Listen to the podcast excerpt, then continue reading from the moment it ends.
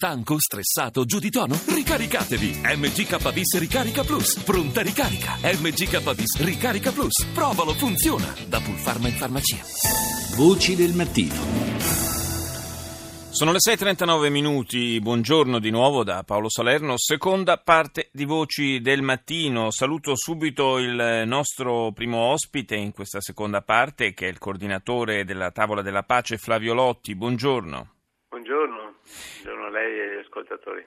Lotti, parliamo di, eh, del meeting per la pace che oggi e domani eh, si tiene ad Assisi in eh, una, potremmo dire, significativa e felice coincidenza con eh, la visita di Papa Francesco a Lesbo.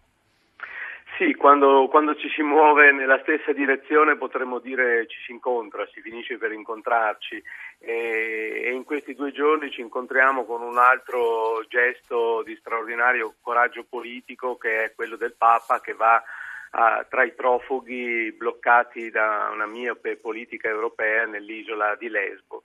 Ecco, ad Assisi eh, a partire da, dalle 10 di questa mattina si incontreranno più di 5.000 giovani di un centinaio di scuole eh, di ogni parte d'Italia per cercare di fare i conti insomma, con questo mondo che è sempre più difficile da capire eh, e da gestire. Insomma. E noi vogliamo eh, non lasciare soli i nostri ragazzi che dovranno fare i conti con le conseguenze di tutti quei problemi che eh, non siamo riusciti a risolvere. E, e vogliamo provare insieme con loro a eh, cercare nuove strade ecco, che, che possono aprire eh, una speranza e soprattutto aprire a una maggiore assunzione di responsabilità. Parlare di pace in un momento come questo ha più che mai, forse anche più che in altri, in altri periodi, un significato e un sapore particolare anche per noi eh, qui in Europa, in Italia, eh, alle prese eh, non con, eh, con, la guerra in modo diretto, ma certamente con le sue conseguenze, con, il, eh, con i suoi effetti in termini di, di flussi migratori, di, di, tensione, di paura legato al, al terrorismo, anch'esso legato a, questa, a, questi conflitti così devastanti che sono in atto in varie parti del globo, in Africa, in Medio Oriente. un significato quindi più che mai attuale e un messaggio che volete lanciare eh, rivolto, lei diceva, soprattutto ai giovani evidentemente.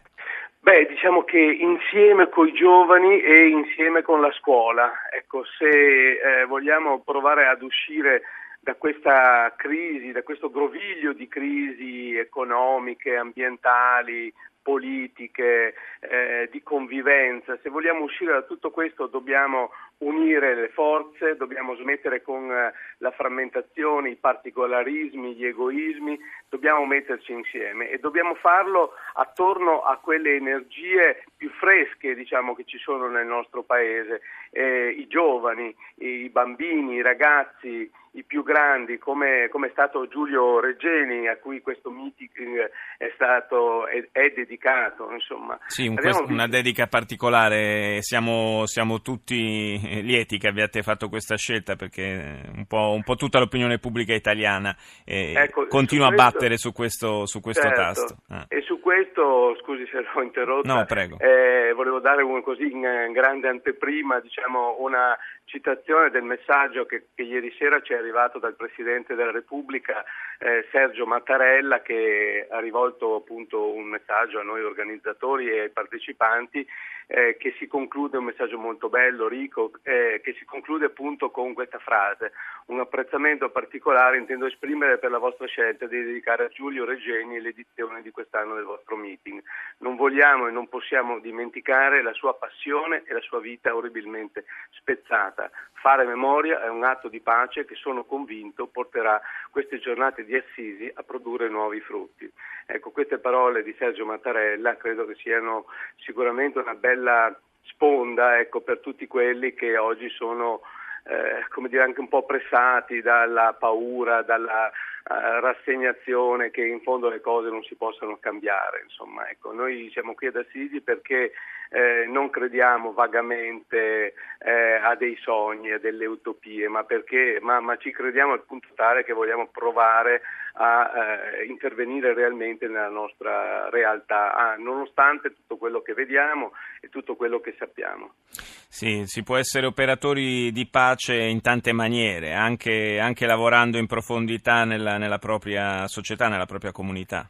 Assolutamente sì, eh, anzi noi eh, lanciamo con questo meeting il percorso che ci porterà il prossimo 9 di ottobre a realizzare un'altra grande marcia per la pace per Ugia Assisi, una marcia che ha al centro esattamente questa idea, che la, se vogliamo fare la pace lo dobbiamo fare in tutti i campi, perché ogni cosa che facciamo tutti i giorni può alimentare conflitti, tensioni, microguerre oppure aiutarci a davvero costruire convivenza, fraternità, aiuto reciproco, soluzione dei problemi. Ecco, la pace non è soltanto il contrario della guerra, la pace è il riconoscimento e il rispetto dei diritti fondamentali delle, delle persone, di tutti e poi insomma in due parole è imparare a vivere insieme, perché vivere insieme ci aiuta a vivere più felici.